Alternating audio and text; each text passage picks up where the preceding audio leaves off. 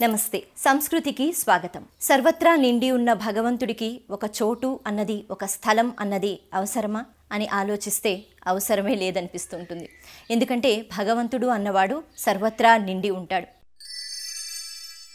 ఇక ఇందుగలడు అందులేడని సందేహము వలదు అని హిరణ్యకశిపుడితో ప్రహ్లాదుడు చెప్పినప్పుడు ఆ స్తంభం నుంచి కూడా శ్రీ మహావిష్ణువు నరసింహస్వామి స్వరూపంలో ఉగ్ర రూపంలో వచ్చి ఆ పిల్లవాడి యొక్క భక్తి శ్రద్ధ అలాగే నమ్మకము ఇవన్నీ కూడా వృధా కాకూడదని ఆ రకంగా వచ్చి ఆ రాక్షస సంహారం చేసిన విషయం మనందరికీ తెలుసు. ఈ రకంగా భగవంతుడు అన్నవాడు ఒక చోటులోనే అంటే ఒకే స్థలంలో ఉంటాడు అన్నది లేదు.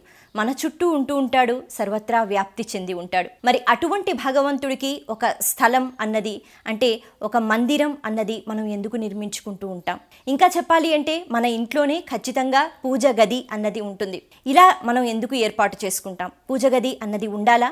పూజ అన్నది చేసేటప్పుడు భగవంతునికి సంబంధించి ప్రత్యేకంగా ఒక మందిరం అన్నది ఏర్పాటు చెయ్యాలా వాస్తవానికి భగవంతుడు మన చుట్టూ ఉన్నా ఎప్పుడూ మనతోనే ఉంటూ ఉంటాడు. మన దగ్గర ఏది ఉన్నా మనకున్న సంపద కానీ మనకున్న ఐశ్వర్యము మనకున్న ఉన్నత పదవి అలాగే మనం ఏ భోగభాగ్యాలు అనుభవిస్తున్నా అవన్నీ కూడా భగవంతుడు మనకిచ్చినవే. మరి అటువంటప్పుడు మనది అంటూ ఏదీ లేదు ఈ ప్రపంచంలో. అంతా కూడా భగవంతుడు మనకి ఇచ్చిందే. అలాంటప్పుడు మనం ఉంటున్న ఇల్లు అది కూడా భగవంతుడు మనకి ఇచ్చిందే. ఆ ఇంట్లో మనం ఎన్నో గదులు అన్నవి ఏర్పాటు చేసుకుంటూ ఉంటాం. ఒక్కొక్క గదిలో మనం అంటే ఒక్కొక్క గదికి ఒక్కొక్క ప్రత్యేకత అన్నది ఉంటుంది. ఆ గది యొక్క వాతావరణం బట్టి ఆ గదిలో మనం ఆ పనులు చేసుకుంటూ ఉంటాం. అలాగే మనం ఉంటున్నాం కాబట్టి మనతో పాటు ఉండాలని భగవంతునికి కూడా ఒక ప్రత్యేకమైన స్థానాన్ని మనం ఏర్పాటు చేయాలి. మనకంటూ ఒక గది ఉంటుంది కాబట్టి మనలో ఉన్న పరమాత్మకి మనతో ఉన్న పరమాత్మకి ఒక గది అన్నది మనం ఏర్పాటు చేస్తూ ఉంటాం. అలా పూజా మందిరం అన్నది ఖచ్చితంగా అవసరము. ఇక ఆ మందిరంలో ఉన్న ఆ భగవంతుణ్ణి మనం ఆరాధించినప్పుడు కళ్ళు తెరిచినా కళ్ళు మూసినా ఆ భగవత్ స్వరూపాన్ని మనం చూసినప్పుడు మనసు అన్నది చక్కగా ఆ రూపం పైన లగ్నమవుతుంది.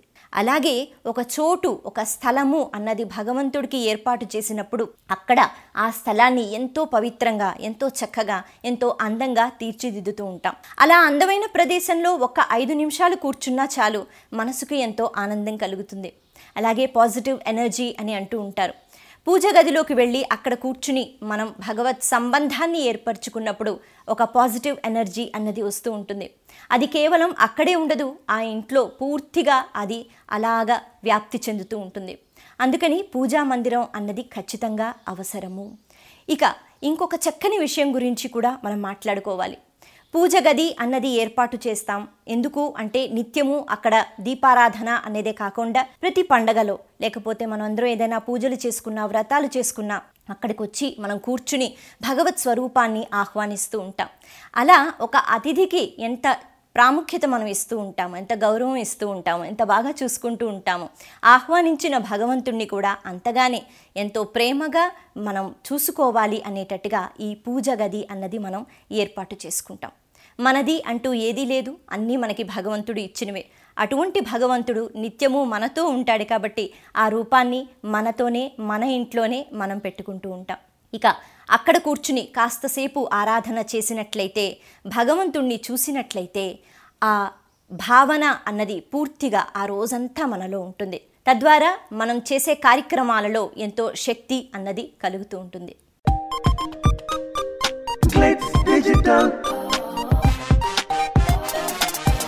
You're listening to Glitz Digital.